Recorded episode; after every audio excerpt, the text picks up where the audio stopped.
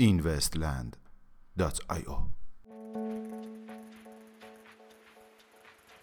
سلام. با این وستیلی پنجشنبه 16 اسفند ماه 1397 در خدمت شما هستیم. مدیرعامل توییتر جک دورسی در هفته حدود ده هزار دلار بیت کوین خریداری می کند. جک دورسی اخیرا در پادکست تیلز اعلام کرد که به منظور آماده کردن ذهن کاربران توییتر برای پذیرش رمزارزها در زندگی روزمره ترند جدیدی به نام Stacking Sats Saturday راه اندازی کرده که در آن کاربران را به خرید 25 دلار بیت کوین در هفته تشویق می کند. وی همچنین اعلام کرد که خود نیز در هفته به مقدار ده هزار دلار بیت کوین خریداری می کند.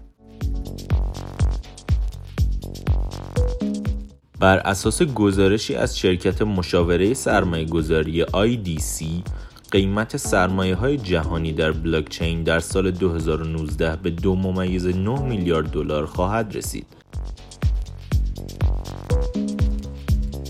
پلتفرم روزنامه نگاری مبتنی بر بلاکچین سیویل راه اندازی شد.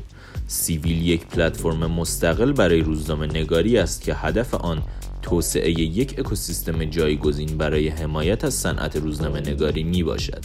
توکن این پروژه CVL نام دارد و مقدار کلی این توکن 100 میلیون عدد می باشد. بلاکچین اتریوم چندی از محققان دانشکده کلمبیا در دانشگاه ییل را به منظور انجام تحقیقات بر روی زبان برنامه نویسی قراردادهای هوشمند بورسیه کرد. استارتاپ آمریکایی والتل موفق به راه اندازی یک کیف پول رمزارزی سخت افزاری شد. کیف پول رمزارزی والتل که به شکل یک تراشه سخت افزاری در سیم کارت گوشی های موبایل جایگذاری می شود، فروش خود را هم‌اکنون در ایالات متحده آغاز کرده است.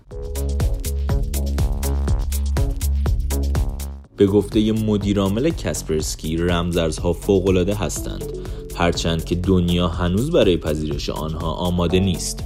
یوجین کسپرسکی مدیرعامل شرکت کسپرسکی در مصاحبه اخیرش با وبسایت Arabian Business اظهار کرد که تکنولوژی رمزارزها فوق‌العاده است اما دنیای امروز برای پذیرش آنها آمادگی لازم را ندارد.